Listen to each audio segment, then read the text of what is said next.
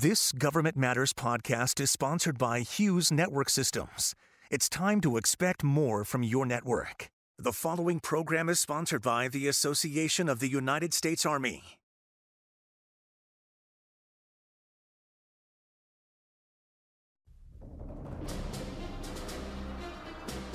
Today on Government Matters, as China looks to expand its influence in the Pacific, the Army is making sure it's ready for a potential conflict in one of the world's largest regions. And the Army's working on transforming its technology and how it operates. We discuss the challenges in making that happen. Government Matters starts right now. From Washington, D.C. and around the world, this is Government Matters with Mimi Geerges. This is Government Matters, the show that delivers insights on federal government programs, people, and operations. I'm Mimi Geerges. The 8th Theater Sustainment Command controls logistics and sustainment for the more than 100,000 troops in the Indo Pacific. U.S. Army Major General Jered Helwig leads that command. We spoke to him at the AUSA exhibition on October 10th. General, welcome to the program. Thanks, Mimi. Appreciate it. You know, when people think about the Indo Pacific, there's a lot of oceans, um, they think Navy. Does the Army really have a role here, or is this Navy's fight? So the, the Army definitely has a role in the Pacific, uh, and you know, specifically uh, when it comes to logistics, because there's multiple places uh, in the Pacific where you know we have to put um, sustainment, and having that capability is uh, essential to any kind of fight. And you know, the joint force is a truly joint force. It's got to be not just a navy or air, but also land power, because land power is joint power for sure. The Pacific is unique in that land masses are really far apart. What's the strategy for dealing with those long distances?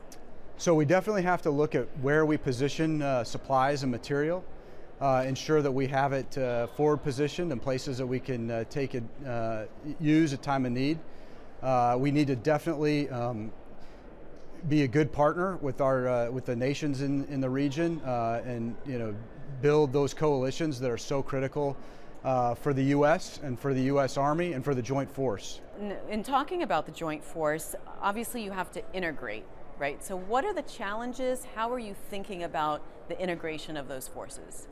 Yeah, that's a great question because integration is key to what we do uh, across the Joint Force. So, we have to be able to have a uh, joint uh, common operating picture of what we are able to see across the, the logistics supply chain we have to work really uh, with our enterprise partners like Transcom and DLA to ensure that we're all linked together and see the same sight picture. And then we have to understand uh, what each service brings to the fight uh, when it comes to sustainment and ensure that we have a good integration of each of the capabilities. No service can do it on their own, and so we have to see how we can do that uh, as an integrated joint force across those different lines of effort. Your command works closely with international allies.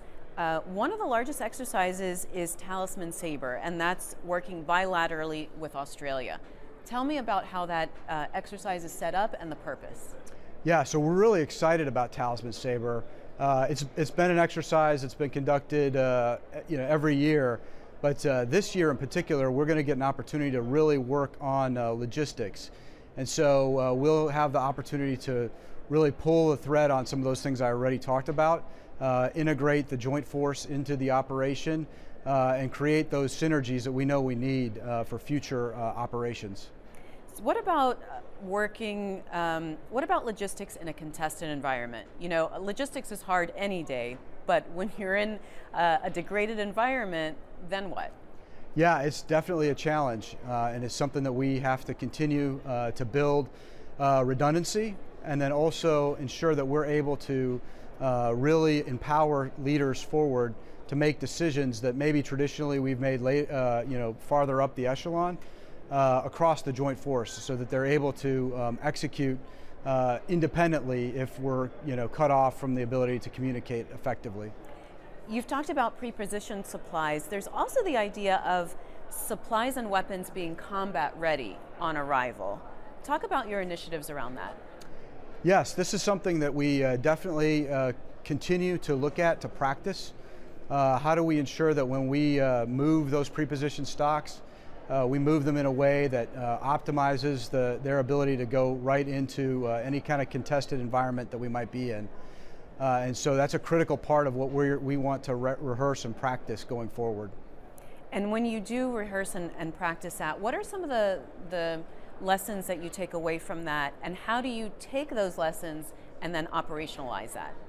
Yeah, so we look at uh, you know how long that takes, you know how we how we do it effectively, uh, how we ensure there's a seamless transition between different uh, echelons in the in the fight, uh, and how we ensure that the you know what we do uh, integrates with the joint force uh, and our coalition allies in some sense, so that we have a good picture of how that's going to look when the when those when that equipment arrives at its destination. Turning now to Ukraine, one of the Russian army's failures has been logistics and sustainment. What are some of your observations from watching that? I think uh, you know there'd be a couple. Uh, first off, the, the criticality of munitions and having the munitions that you need at the time uh, that you need it. Uh, you know, building that supply base. You know, from the from the industrial base to the uh, to the forward positioning is is critical. Uh, and then you know I talked. I've already talked about it a little bit, but you know just to reiterate the the importance of having equipment and supplies pre-positioned forward uh, to give us the opportunity to uh, have it uh, when we need it. And when we do that, you know, uh, the way we do that really is with our uh, operation pathways and the exercises that we do allows us to get into um, different places and work with our coalition partners to, to put those supplies in places that give us an advantage. I wonder if you were surprised when you watched that war unfold, especially in the early months, um, how badly the Russians uh, handled logistics. Uh, you know, candidly, I thought that you know it was it was surprising, but you know it just reiterates the fact uh, that sometimes you know, particularly uh, in the last 20 years in a COIN fight, it's been less about um, logistics in the sense that we've been able to move uh, supplies at our kind of pace and timing.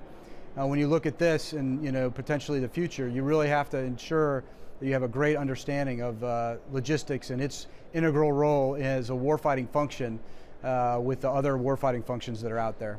Especially in the Pacific with those big distances as we mentioned. That's right, yep. The tyrannid distance in the Pacific is a definitely a, a, big factor we have to work through uh, in logistics there. All right, General Helwig, thanks so much for being with, the, with us on the show. Thank you so much, Mimi. I appreciate it. Up next on Government Matters, we sit down with the man in charge of the Army's acquisition, logistics, and technology. He shares what he's doing to speed up wait times for new weapons and the new technology he's got his eyes on. We'll be right back. The theme of this year's AUSA conference was Building the Army of 2030. We spoke with Doug Bush, the Assistant Secretary of the Army for Acquisition, Logistics, and Technology, about how he's making sure the Army can get there. Doug, welcome to the program. Thanks for having me. So the Army sending a lot of weapons, obviously, to Ukraine. Does the industrial base have the ability to reconstitute those weapons?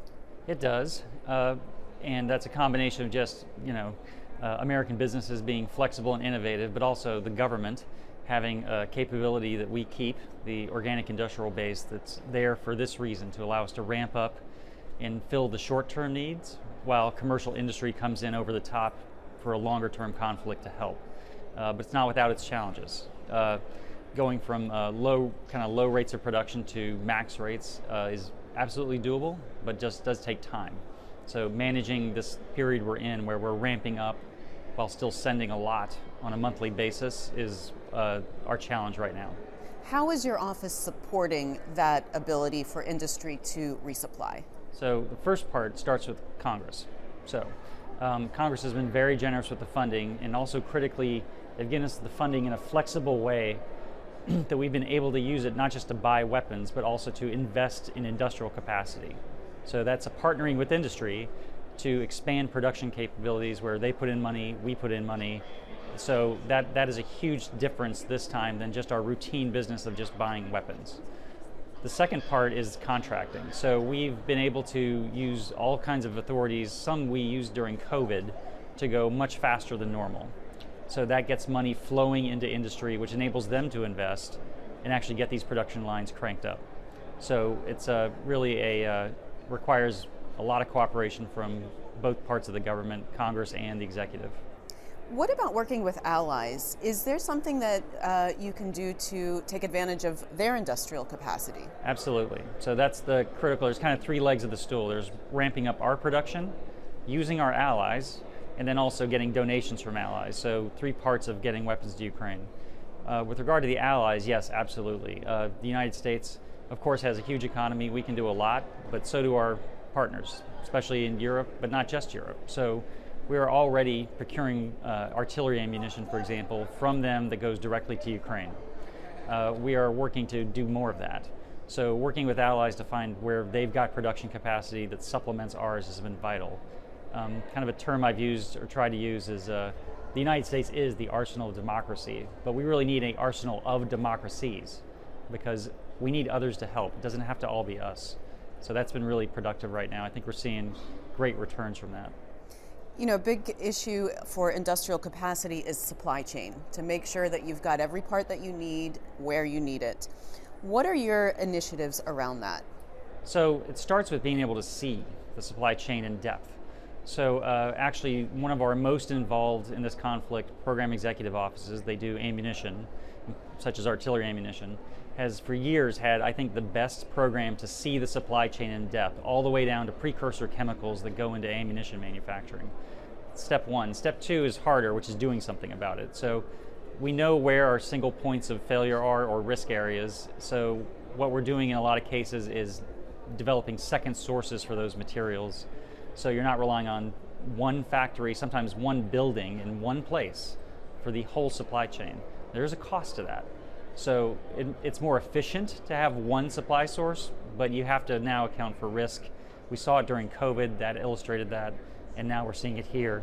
Uh, you know, one one industrial accident or one you know situation in one plant, you don't want to be completely dependent on that. How has your office supported the Army's pivot from fighting wars in Afghanistan and Iraq to near peer conflicts? Sure. So really, we uh, our job in the Army is to actually develop and uh, acquire the systems we've worked closely with, and it really started with my predecessor, Dr. Bruce Jette, previous administration, and General Mike Murray at Army Futures Command. They, they working with their secretaries of the Army, Esper and McCarthy, set the six new modernization priorities in place. We're continuing those. Those new priorities are really oriented on great power competition, fighting potentially a country like Russia or China, versus uh, counterinsurgency. So, really, following through on those programs is our contribution to that shift. Uh, I would say, however, that the Middle East is still there. We still have troops there. We are still supporting them as well. For example, with counter uh, UAS, counter unmanned systems types of technology. So we haven't completely lost sight of that. We still have troops around the world. but really, the shift to the new big platforms, for example, helicopters, tanks, longer range artillery, that's our main focus, and the communications network that goes with that. You know, logistics is going to be very challenging in the Pacific given the large distances. Does the Army currently have the right equipment, currently, to have that logistical support and the resupply necessary for the Pacific operations? So, we do have uh, a lot of force structure. We have a lot of prepositioned stocks, for example. Uh, we have floating prepositioned stocks. We've got the logistics infrastructure in place, but I think uh, General Daly, for example, my partner at Army Materiel Command, would tell you that it's designed for a little bit less of a contested environment. So we have to invest in more capability and assume that those supply you know, chains will be under attack. So that's an ongoing uh, effort. Uh, that's one of the Secretary's big priorities is to move the dial a bit, invest in those long-range logistics capabilities, watercraft, um, new aircraft that we're already doing, um, but also critically the information systems that underlie that. So you know where your supplies are, and if you have to divert, you can divert quickly um, because of where the enemy is and what they're doing. So that's a major effort going forward. And you're going to be continuing your acquisition strategy to get to get the army there. It is. It's um, it's a question of priorities. So uh, you know the army doesn't have unlimited funds, but I think uh, we clearly recognize the army's role in the Pacific. One of the main roles is theater logistics. The Army provides that for the Joint Force. So uh, that's not something we're walking away from, and actually, it's probably going to be an area of additional investment in the years ahead. All right, quick pause here, and then we'll continue our conversation. Okay.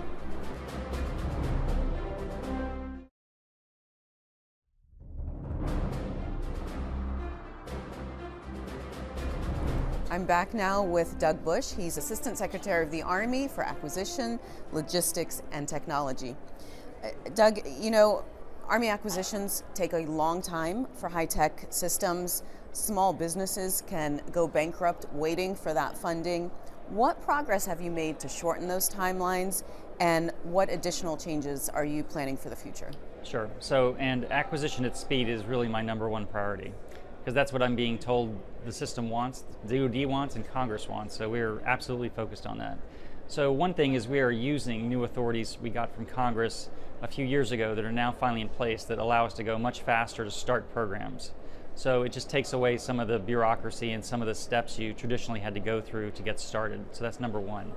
Um, number two is, I think, a really good approach of doing more real prototypes earlier. So quickly get to real prototypes, let soldiers try them. You get a much better understanding of what's possible and how much work's left to be done to get to a real version than with just PowerPoint or just computer models. Um, but having said that, uh, digital engineering is a critical part of going faster. The more you can do at high fidelity in computer modeling, which is where industry is going with a lot of their engineering work, also facilitates that. So it's really just using the authorities from Congress, working with Congress on letting us be flexible with our approaches. That's been the number one thing to allow us to go faster. You used those authorities for the next generation squad weapon. We did. Tell us about that. So that was a rapid prototyping effort, 27 months from start to having a system selected for production that we're about to go in now. So I would contrast this with our long effort to get a new pistol, which took much longer um, and uh, that was comparatively simpler because it was just a pistol. This effort, uh, you know, there's it's a great example of where we have innovative defense industry and we have great firearms manufacturers in this country. They've already done a lot of the R&D. So we just need to take advantage of that. That's a way to shortcut the system instead of like seven years, get things into production in you know two or three.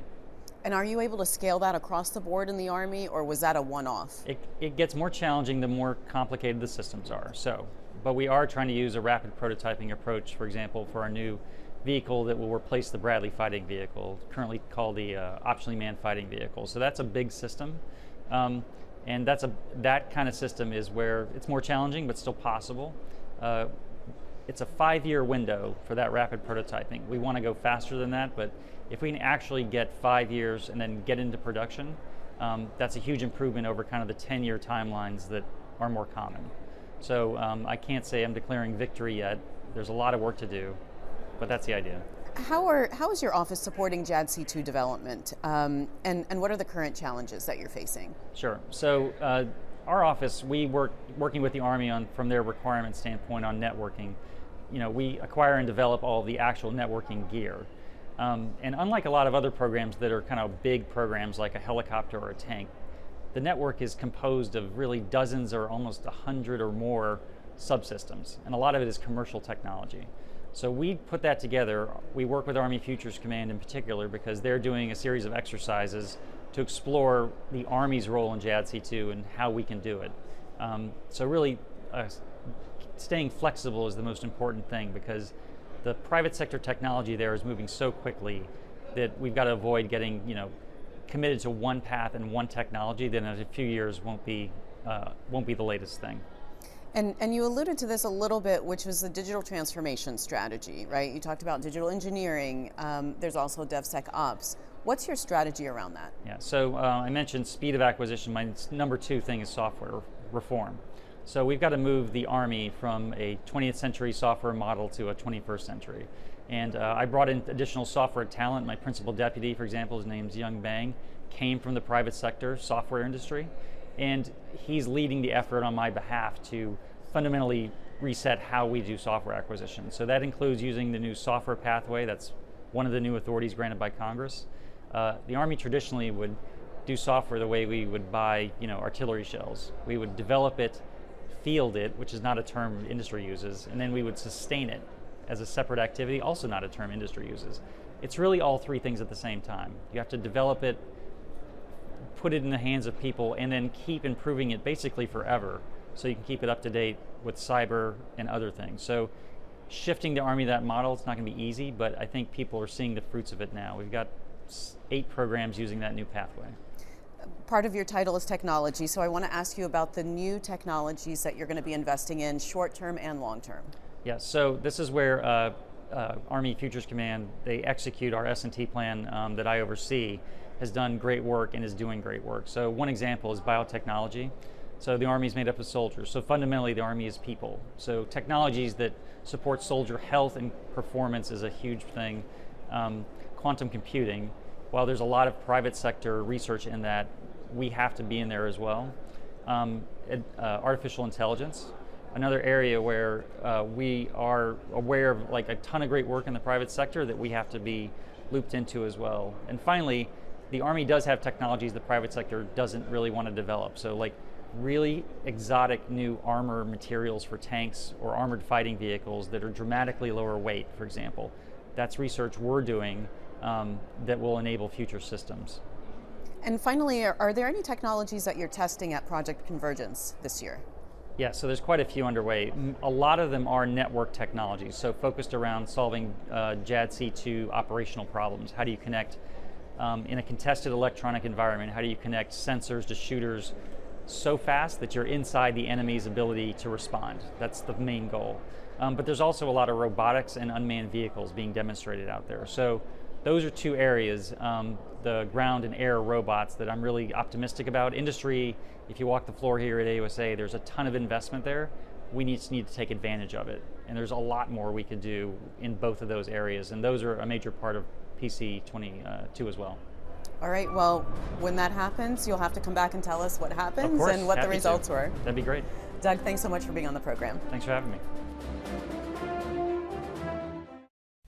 That's the latest from Washington. Join me weeknights at 8 and 10:30 on WJLA 24/7 News and Sunday mornings at 10:30 on 7 News to stay plugged in on issues that matter to the business of government. Thanks for watching. I'm Mimi Geerges.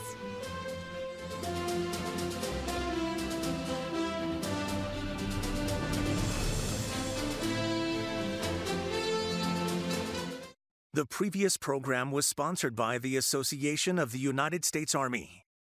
Stay tuned for an interview with our podcast sponsor, Hughes Network Systems. I'm here with Tony Bardo, Assistant Vice President for Government Solutions at Hughes. Tony, welcome. Can you start by just telling me what Hughes does for the federal government? What we do is provide connections. We connect the dots, meaning we use a number of various technologies to connect federal agencies, their locations, their people in ways that are not traditional, uh, meaning that the connections that formed the government networks as we know them today and has as we've known them for a lot of years have been through dedicated facilities, dedicated network facilities. We have been taking this different approach to connecting all of our customers through the use of broadband originally satellite broadband, but now managed networks and managed broadband services that include cable, include DSL, include wireless, include uh, traditional fiber, and, uh, and, and satellite, of course. Well, tell me about the HughesNet Gen 5 because that's the largest high speed satellite internet service. It is. It is. It's a very exciting service. We launched it um, back in 2016, and even an earlier version of it, Gen, which was known as Gen 4, that are called high throughput satellites. And these are satellite services that took satellite connectivity and speed and capability and capacity to a whole nother level. This is a service that we sell to our consumers.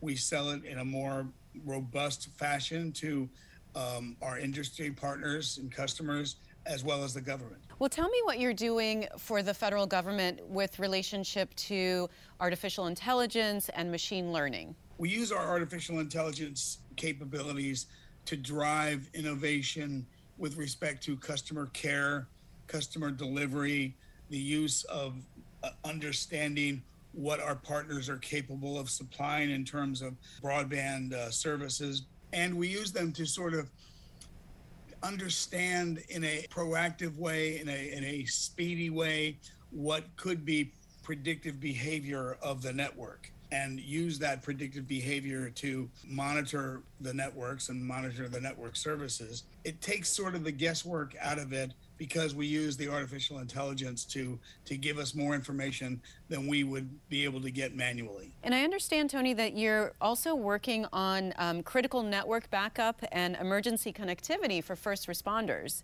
Obviously, that's going to be more and more of an issue. Can you tell me a little bit about what Hughes does in that arena? Well, we've had a great deal of success in this area, and we've been pleased and, and honored to, to serve the particularly the FEMA community and the emergency response community with rapid deployment of satellite technologies where all of a sudden those technologies because of a disaster are no longer uh, capable of, of connecting people. For instance, in Puerto Rico a few years ago during the hurricanes, we deployed hundreds of satellite services throughout the island, both commercially and in support of FEMA's efforts. And in the absence of terrestrial ground uh, infrastructure that was working, satellite was really critical. All right. Well, Tony, thank you so much. Nice chatting with you. Thank you, Mimi. Nice chatting with you. Thanks for listening. Our daily show is produced by Catherine Roloff. Our managing director is Jerry Foley. Christy Marriott leads our technical crew. Our web editor is Beatrix Haddon. Visit govmatters.tv for articles, videos, and more. Government Matters is recorded at WJLA TV in Washington, D.C. Copyright Sinclair Broadcast Group.